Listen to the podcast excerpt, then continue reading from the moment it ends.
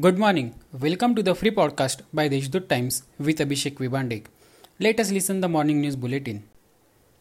On the occasion of Wildlife Week, wildlife photography competition was opened on behalf of Nashik East Forest Department and was organized in two groups, Open Group and Forest Department Group.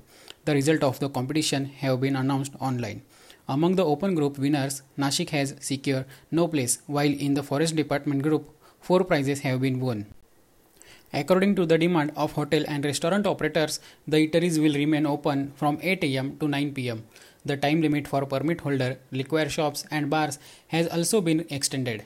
Now it will remain open from 11 am to 9 pm. The junk lying in the office premises of government departments are now being removed and efforts are being made to raise funds from this rubble that has been piled up for years.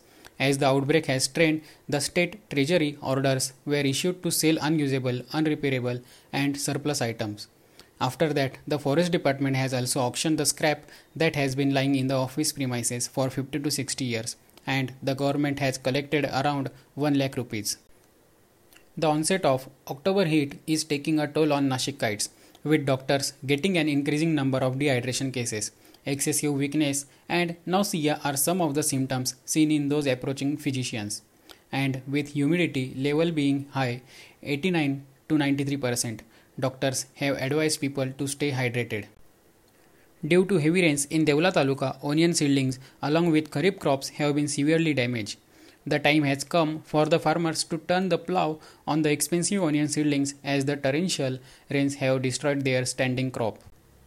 As per the report received from the District General Hospital on Saturday, 74,112 COVID 19 patients have been discharged in the district, and at present, the number of patients undergoing treatment is at 8,760, and which is decreased by 219, showing a good sign. The death toll has increased to 1,498, informed Dr. Anand Pawar, Resident Medical Officer, District General Hospital. These are some of the main news. For more news, subscribe deshdoot.com. Stay home, stay safe, stay healthy. Have a nice day.